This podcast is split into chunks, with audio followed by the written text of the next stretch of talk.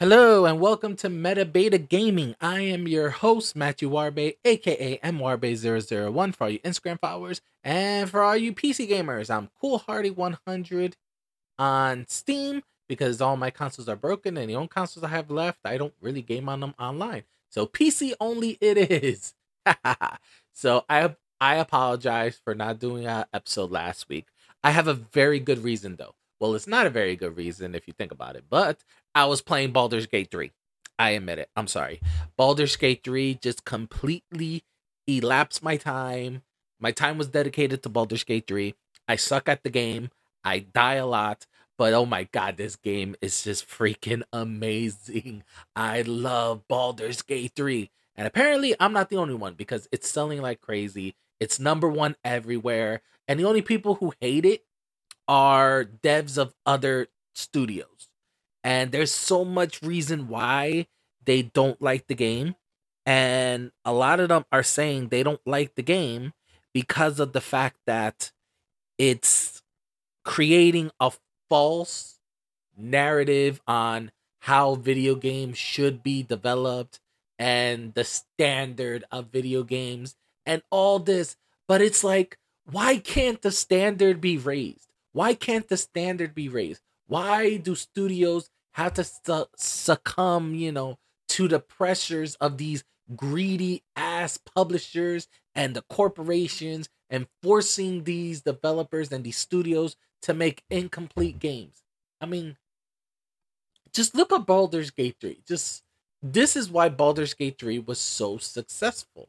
Let's break it down, okay? Baldur's Gate 3 had an extremely long development cycle. Okay. Development of Baldur's Gate 3 started all the way back in 2017. So 2017, 2018, 2019, 2020, 2021, 2022, 2023. Okay. And we're in late 2023. So that's like six and a half years of development. And this game is huge. so yeah, I understand why it took that long. This game is huge. Also, they had other games in the Dungeons and Dragons genre to kind of just like you know wrap their heads around and stuff like that. They they already did Divinity Original Sins, Divinity Original Sins 2. So so like they already had knowledge to draw from and they already knew more or less how the game is supposed to be structured and and, and actually stuff like that they had a very long early access. I mean, a lot of developers they give early access for like a month or two weeks or stuff like that.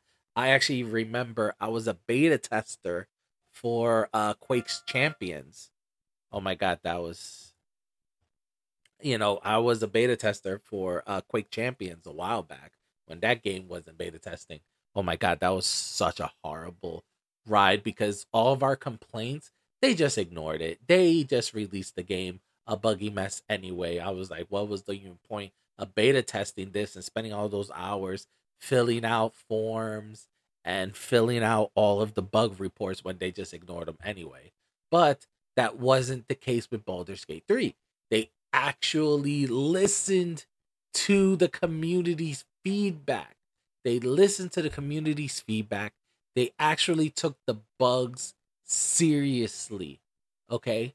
And the early access was three years long. So they had three years worth of community feedback that they constantly took seriously and they actually resolved the bugs that were shown to them. Is the game perfect now? No, of course not. There's still uh, performance issues in Acts 2 and 3, which Digital Foundry, um, Alex Alex Battaglia actually showcased because um, a lot of people were complaining that he only showcased Act One. Well, hello, this game is super super long. I don't think he had time to play the game all the way up to Act Three. I don't think anybody does that has a normal nine to five job at a normal life, you know, plays for that long. But um, a good person gave him a save that was already at Act Three, and he was already, you know, uh, he did another analysis. So um, hopefully they will fix the lingering uh, bug issues at least on PC, And of course, they're working on the console ports too. But yeah, you know, so not only was in was it in development for six and a half years, they had a three year early access, and not only that, they had a huge team of over 400 developers. Okay, with that team, they easily spread out the workload and made sure that nobody was overwhelmed and there was good communication. There was good communication and good feedback. There was no micromanagement. There was no publishers breathing down their necks. You know, oh, we we got to rush this game out. We got to rush this game out. No, they had this luxury of pretty much the luxury of time. Basically, that's pretty much the luxury they had. They had the luxury of time, and they had a 400 person team were working on this game.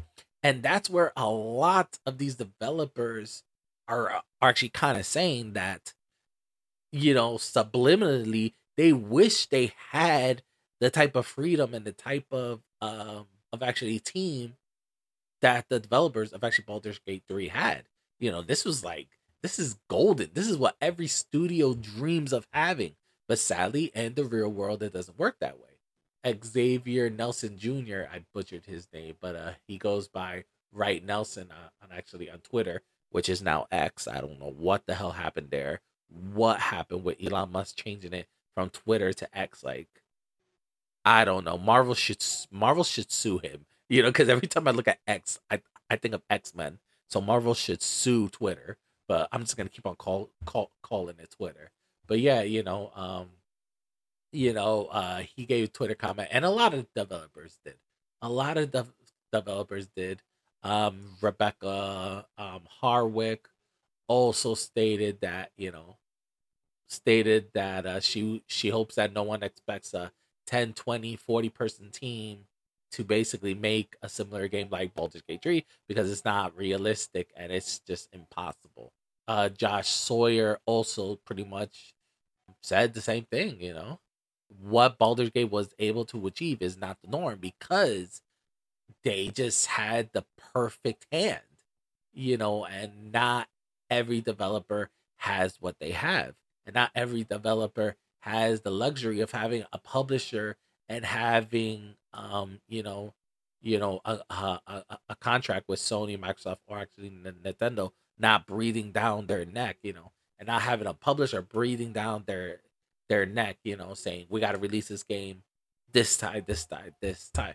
And you know, we go on and on with these Twitter comments, you know, and we're seeing a common thread which is these developer studios are not given either the proper funding, not giving a proper team to together, which is probably in the realm of they're not getting the proper funding.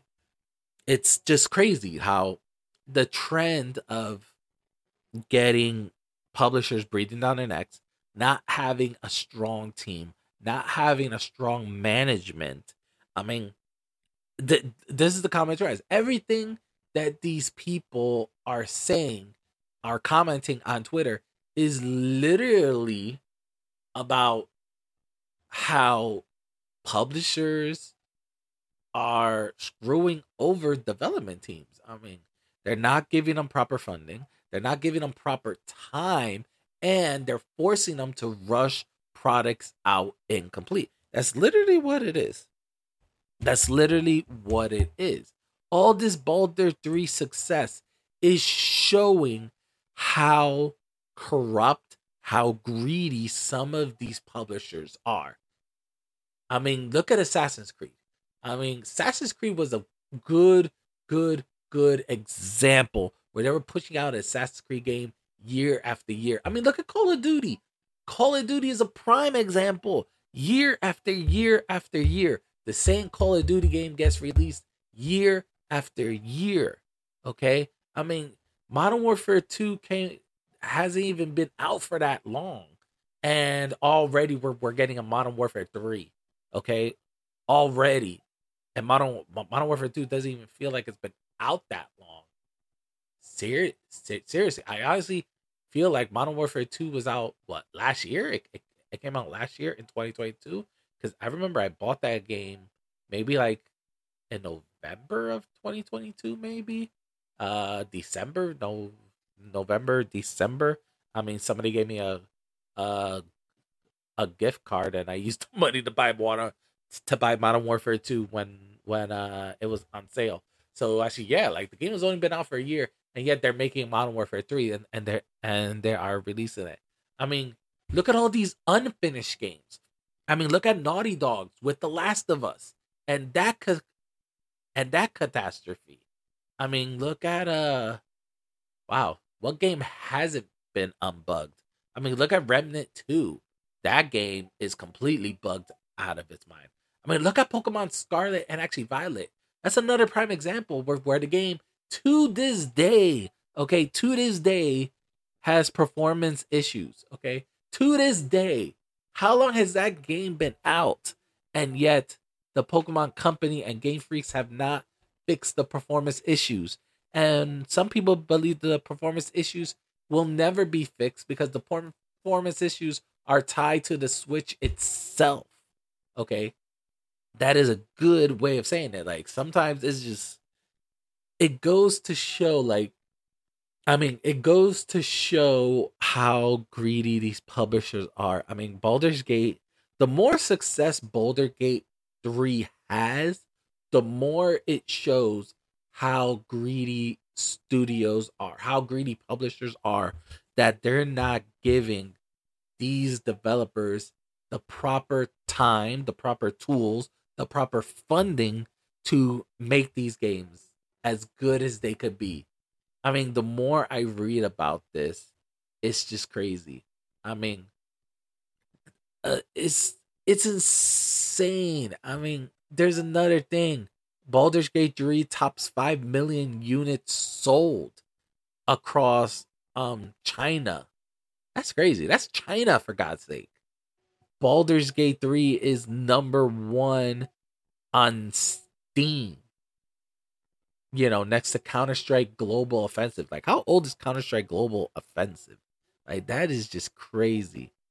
I mean, it's just the more success Baldur Gate 3 has, the more this keeps on going, the more I think studios are going to be scrutinized, especially when their games are not up to par.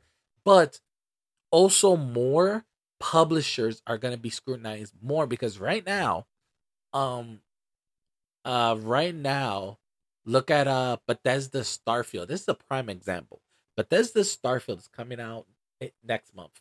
And actually September well in a few weeks because we're almost to September anyway, but imagine if that game fails. And that game has been in development for a while too. Star Starfield has been in development for a while. So imagine if that game fails. How badly it's gonna hurt Microsoft and not only Microsoft, but Bethesda themselves, because Bethesda also needs this hit. They need this to be a success to kind of relaunch them because they haven't been having a, a good year too. So not only does Microsoft need this to, to actually be be a hit, but also Bethesda too. And not only that, but uh Baldur's Gate 3 is currently not out for the Xbox console due to problems with the Xbox Series S.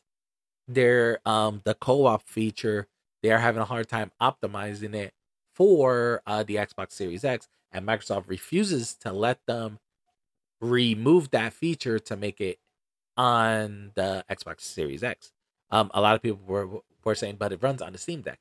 Yeah, it runs on the Steam Deck because they've removed pretty much all co-op from Baldur's Gate 3, and that's why it's able to run on the Steam Deck which is a much weaker uh, a console than actually Series S.